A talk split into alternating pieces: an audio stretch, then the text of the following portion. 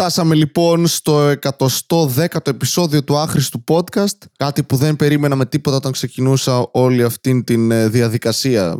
Σίγουρα δεν περίμενα να φτάσω στο σημείο να έχω κάνει 110 επεισόδια από κάτι. Εκτός από εκείνα τα επεισόδια που είχα γυρίσει τσόντες, αλλά κανείς από τους συμμετέχοντε δεν το γνώριζε. Cue the music!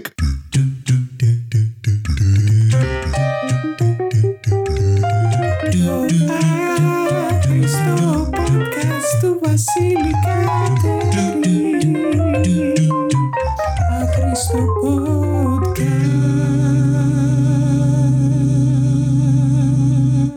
Για εσάς είναι 29η Οκτωβρίου, για μένα είναι 28η. Ζήτω το έθνος του Τρινιντάν και τον πάγκο. Γιατί έτσι, αν να είσαι εθνικιστής, καλό είναι να είσαι εθνικιστής ή εθνιστής με μια άλλη χώρα, ώστε να μπερδεύεις τους υπόλοιπους. Λοιπόν, χτες που λέτε για εμένα, προχτές για εσάς, αυτό που συνέβη, σας είπα και στο προηγούμενο επεισόδιο, ήταν ότι είχα να κάνω κάτι μαθήματα σε κομικούς. Αυτό πήγε περίεργα, δεν ξέρω αν ήταν καλό ή κακό, καθώς δεν το έχω ξανακάνει. Μετά από ένα σημείο επαναλάμβανα τα ίδια πράγματα σε όλους. Αλλά αυτό που ήταν το αποκορύφωμα της ημέρας μου της ε, χτεσινής ήταν ότι παίξαμε σε ένα πάρτι γενεθλίων κάποιων γιατρών από Γερμανία. Κάναμε stand-up comedy. Ήθελαν σε ένα πάρτι γενεθλίων όπου είχαν νοικιάσει ένα Airbnb κάπου στη μέση του πουθενά. Ήθελαν να πάμε και να τους κάνουμε για μία ώρα κομμωδία και αυτό σαν ιδέα ήταν λάθος. Το ξέραμε όλοι εξ αρχής. Παρ' όλα αυτά είπαμε, ξέρεις τι, η αξιοπρέπειά μας ούτως ή άλλως βρίσκεται σε πολύ χαμηλά επίπεδα τελευταία. Επομένως, τι λίγο, τι καθόλου. Α την εξαλείψουμε, ας την εξαφανίσουμε, ας εξατμίσουμε κάθε ίχνος εγωισμού που υπάρχει πάνω μας και ας γίνουμε πουτάνες του ελαίου. Και πήγαμε λοιπόν ε, στο εν λόγω σπίτι, φτάσαμε απ' έξω, ήταν μια κοπελίτσα που μας περίμενε, καθώς ο νονός της είχε γενέθλια. Της λέμε Γεια! Μας λέει Γεια! Είστε, ναι, είμαστε. Ωραία, πώς θα το κάνουμε αυτό τώρα; Λέμε Ωραία, είναι ένα ισόγειο επί της ουσίας, είστε όλοι μέσα. Ναι, πόσα άτομα,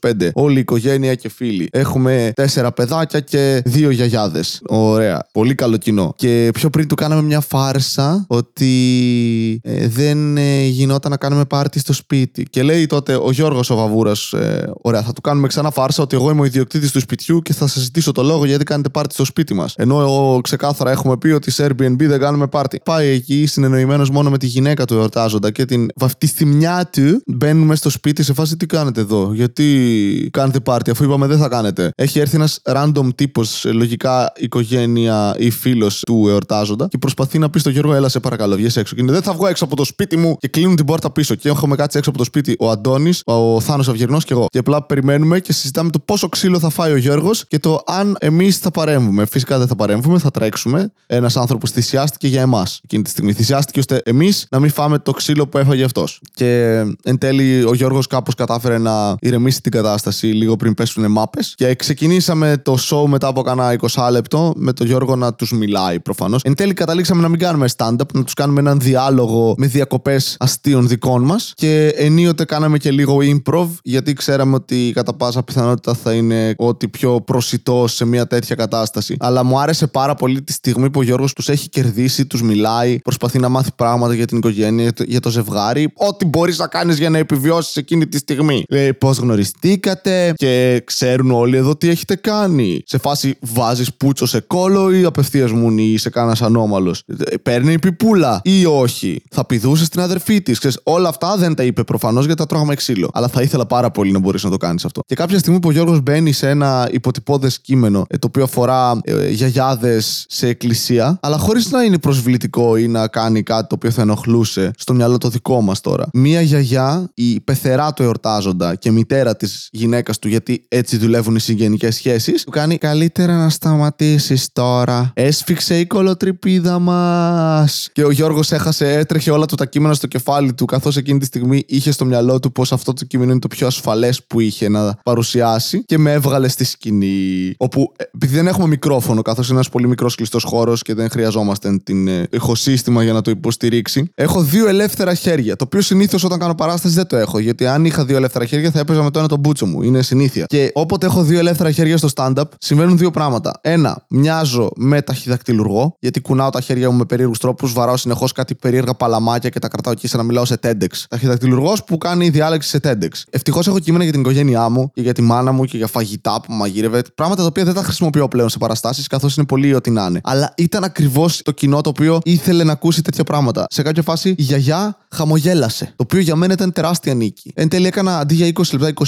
23 λεπτά, απλά μιλώντας τους με διακοπές από παιδάκια που τσίριζαν και κάτι παππούδες που μπαινόβγαιναν. Είχε εντωμεταξύ δύο-τρεις παππούδες που παίζει να ήταν νεκροί. Ήταν αυτοί οι παππούδες που προσπαθούν να μείνουν στη ζωή για να νικήσουν σε high score τις γιαγιάδες. Είναι αυτοί οι άγιοι τύποι οι οποίοι προσπαθούν να ανεβάσουν το μέσο όρο της αντρικής ηλικίας. Αλλά ήταν πτώματα, φίλε. Δηλαδή, ο ένας παίζει να έχει πάθει 7 εγκεφαλικά. Γιατί τέτοιο προγναθισμό δεν έχω δει σε άνθρωπο. Επίσης ήταν το σόι ιατρών όλο. Είχαν 4-5 γιατρούς. Η μία η μάνα ήταν γιατρός. Αυτό είναι το υγρό όνειρο της γιαγιάς μου, ξέρω εγώ. Αλήθεια, όσο μεγαλώναμε όλοι να γίνετε γιατροί, να γίνετε δικηγόροι. Και δεν έχω ξαναπεί. Αυτός ο μόνος λόγος που το ζητάνε αυτό οι γιαγιάδες είναι για να έχουν φτηνή εξυπηρέτηση σε προβλήματά τους. Α, έχω ένα πρόβλημα υγείας. Ε, ο, ο, ο εγγονός μου έχει δικό του ιατρείο έχει γνωριμίες, θα μας φροντίσει, θα μας φροντίσει. Και ξέρεις, μετά το μεταφέρουν και στις φίλες τους για να περηφανευτούν και μετά όλες έρχονται σε σένα. Και στο μυαλό της γιαγιάς σου είναι ότι σου έστειλε πελατεία. Στο δικό σου μυαλό είναι ότι εξετάζει γιαγιάδες. Εξετάζει έναν άνθρωπο ο οποίος έχει λογικά 15 προβλήματα υγείας και το περίβλημά του δεν είναι καν σεξι. Έρχεται τώρα η γιαγιά και να έχει κάτι, να είσαι εσύ γυναικολόγος και να σου έρθει μια γιαγιά και να πρέπει να ψηλαφίσεις ένα μα, μαραζωμένο βυζί, μια σταφίδα με ρόγα. Και αυτή να είναι και λίγο, Αχ, μα κουμπάει άντρας από τη μεταπολίτευση έχει να με ακουμπήσει. Ή να το κάνω καλύτερα. Αχ, αγόρι μου, αντρικό χεράκι. Εντάξει, το δικό σου μαλακούλι είναι. Του άντρα μου στο χωράφι σκληρό, σκληρό. Ξέρεις την πατσίδια έτρωγα στον κόλο εγώ. Μμμ, είχα ματώσει μια φορά, ε. Με τους ρόζους που είχε στο χέρι με χτυπούσε. Αλλά και στο σεξ με χτυπούσε, όχι μόνο στην καθημερινή ζωή. Εντάξει, γυναίκα είμαι, το άξιζα. Γιατί υπάρχει μια τέτοια νοοτροπία. Δεν ξέρω, στο χωριό ειδικά το έχω βιώσει πολλές φορές αυτό. Η γιαγιά μου να μην τρώει με την υπόλοιπη οικογένεια, να περιμένει όλοι να φάμε και μετά να κάθεται μόνη της και να τρώει. Είναι κάποιο έθιμο αυτό να φροντίζεις τους καλεσμένους σου. Αλλά όταν οι καλεσμένοι σου είναι η οικογένειά σου, γιατί να μην κάτσεις μαζί μας; Και ήταν κάθετη σε αυτό. Ότι πρώτα τρώμε εμείς, μετά αυτή μόνη. Μήπως όταν έτρωγε απλά ήταν πολύ σκατόζο και έτρωγε και έκλανε, ξέρω εγώ, και ρευότανε σαν ήθελε απλά να το απολαμβάνει. Έτσι μόνο απολαμβάνει το φαγητό της. Και γι' αυτό ζητούσε να είναι μόνη της συνέχεια. Ή λέτε να την έδερνε ο παππούς μου πάρα πολύ. Και μετά από ένα σημείο σίγουρα χτίζεις και ένα σύνδρομο Στοκχόλμη, έτσι. Ο τύπος που σε δέρνει είναι πλέον. Α, έχει δίκαιο. Με φροντίζει όμως. Ή απλά τον μισείς και σταδιακά τον δολοφονείς βάζοντας περισσότερο αλάτι στο φαΐ του, ανεβάζοντας την πίεση. Και γι' αυτό όλοι πεθαίνουν νεότεροι. Πολλές θεωρίες σήμερα. Πολλές θεωρίες για το πώς πεθαίνουν οι ηλικιωμένοι άνθρωποι. Από γεράματα, Βασίλη. Δεν νομίζω όμως ότι κανείς πεθαίνει όντως από γεράματα. Όλοι πεθαίνουν από κάτι συγκεκριμένο, απλά λόγω ηλικίας ο οργανισμός τους δεν είναι σε θέση να το αντιμετωπίσει. Όπως ας πούμε το σεξ. Όπως έχω ξαναπεί, όταν γερνάς πρέπει να είσαι υπερβολικά αποτελεσματικός στο σεξ. Κάθε σου κίνηση πρέπει να έχει ένα συγκεκριμένο στόχο. Και αυτός ο στόχος είναι να εξπερματίσεις χωρίς να πεθάνεις. Η καρδιά σου να μπορέσει να υποστηρίξει να στείλει αίμα σε όλο το σώμα παρότι έχεις καρδιακά προβλήματα. Επειδή έτρωγες μόνο κατσικίσιο τυρί μεγαλώνοντας. Που by the way, γιατί δεν το λέμε με τσόβου και πρέπει να το κάνουμε λίγο να, να μοιάζει για εξωτερικό. Με τσοβόνε. Είναι, από, είναι ξέρεις, σαμπάνια από την καμπανία. Με τσοβόνε από το μέτσοβο. Να ρωτήσω κάτι. Οι γυναίκες στέλνετε pussy pics. Μου έχει συμβεί μια-δυο φορές, αλλά δεν νομίζω ότι είναι τόσο εντατικό και συνηθισμένο όσο είναι το dick pic. Ξέρεις αυτό που στέλνουμε. Ορίστε πούτσες μου, κοίτα τον. Άμα γυρίσεις λίγο περίεργα το κινητό σου, είναι σαν να σου χαμογελάει. Το οποίο δεν βγάζει νόημα, αλλά το, το pussy pic στέλνει καμία. Σαν εκδίκηση, ξέρω εγώ. Ορίστε, μια χαραμάδα. Ένα Grand Canyon. Δύο κάθετα χίλια, τα οποία έχουν ένα μυστικό συνέχεια. Έχω χλαμίδια. Τώρα κι εσύ. Ένα θέαμα το οποίο θέλει να έχει στην καθημερινότητά σου. Σαν, ωραία, ας ας θαυμάσουμε ένα εδίο. Α, πίστευτο. Κοίτα να δεις, ε. Πώς καταφέρουν, είναι σαν βαλίτσα. Πώς καταφέρουν και κρύβουν τόσα πράγματα πίσω από αυτό το, το, το, το, την επιφάνεια. Υπάρχει ένας ολόκληρος οργανισμός, ένα μικρό εργοστάσιο παρασκευής ανθρώπων εκεί μέσα. Το οποίο είναι εντυπωσιακό όταν το σκέφτεσαι. Ότι εσύ βάζεις απλά ως άντρας ένα, ως ένας straight άντρας, cis male άντρα, γάμισε τα με όλα τα pronouns. Και πετά εκεί μέσα απλά ένα σπόρο και ξεκινάει το εργοστάσιο και είναι Θα σου φτιάξω ένα αυτοκίνητο! Και βαράν πιστόνια μέσα, το φαντάζομαι. Τουτ, τουτ.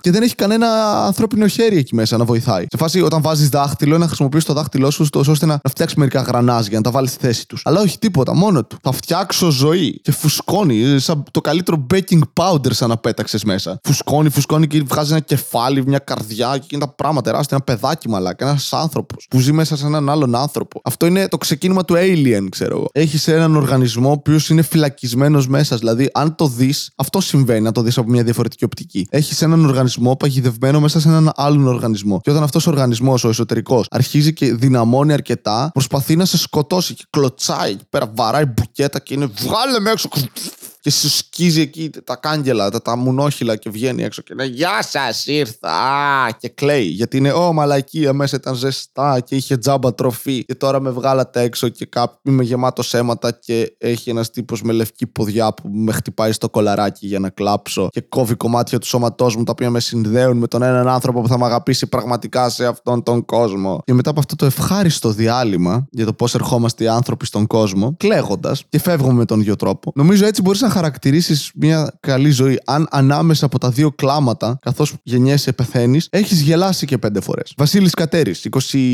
Οκτωβρίου 2019 ήταν αυτό. Σημειώστε το, αν θέλετε να το ανεβάσετε σε post στο Instagram από κάτω να γράψετε κάτι, θα το δεχτώ. Δεν έχω κανένα απολύτως πρόβλημα. Να ενημερώσω επίσης ότι έχουμε παραστάσεις και συγκεκριμένα με αυτό ενώ μία παράσταση εγώ, αλλά την Παρασκευή έχουν και στο concept τα παιδιά παρουσιάζει ο Γιάννης Γάμπας και παίζουν, δεν θυμάμαι ποιοι κομικοί. Έχει μία παράσταση, μπορείτε να πάτε τη δείτε. Παρασκευή στο concept και το Σάββατο στο Παπαγάλο Rock Bar παρουσιάζω το 7ο Open Comic της σεζόν. Είναι ένα open mic. Άνθρωποι, 12 συγκεκριμένα κομικοί ανεβαίνουν πάνω στη σκηνή, δοκιμάζουν αστεία. Κάποιοι είναι παλιοί, κάποιοι είναι καινούργοι. Πουτάνα όλα. Εγώ τους παρουσιάζω, που σημαίνει ότι παίζω αρκετά. Οπότε αν θέλετε να έρθετε να με δείτε, να αποτυγχάνω μαζί με άλλους ανθρώπους που αποτυγχάνουν επίσης, μπορείτε. Αν δεν θέλετε, μπορείτε. Αν πάλι είστε ντεμή ντεμή, είστε οι χειρότεροι άνθρωποι, διαλέξτε κάτι στη ζωή σας επιτέλους. Και εγώ τέτοιος είμαι. Πάντα λέω ναι, ίσως όχι. Για να καλύψω όλες τις πιθανές περιπτώσεις και να μην απογοητευτεί κανένας. Οπότε όταν δεν πηγαίνω κάπου είναι γιατί δεν ήρθες; Μα σου είχα πει ότι ίσως μπορεί, μπορεί και όχι. Το κάνω και στο σεξ αυτό. Βασίλη, τι εννοείς το κάνεις και στο σεξ; Έλα τώρα που δεν ξέρεις. Αχ, σταμάτα πάλι. Εντάξει, ξέρω. Είναι αυτό που μπαίνεις και μετά σου λέω θα μπει στον κόλλο μου και λες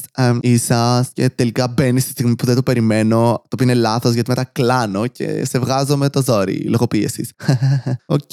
Ο- Από πού ήρθε αυτό; Από τον κώλο μου καλέ, σου είπα, έφαγα φακές. Α, υψηλή κωμωδία κάνουμε σήμερα. ε. Απίστευτα.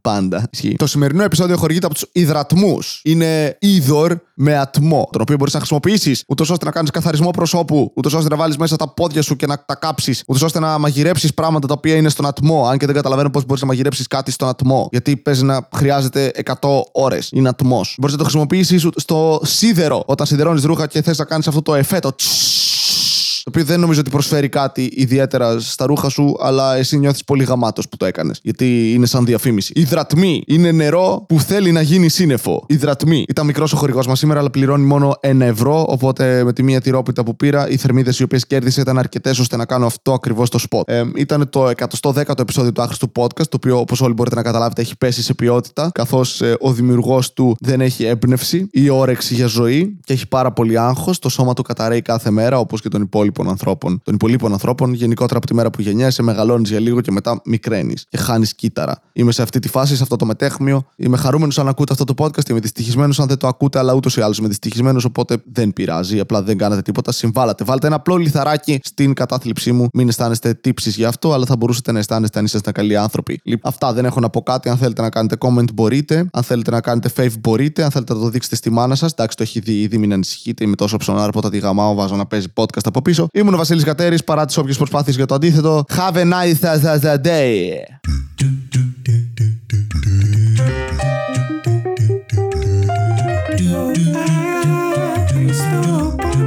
του Βασίλη Κατέρη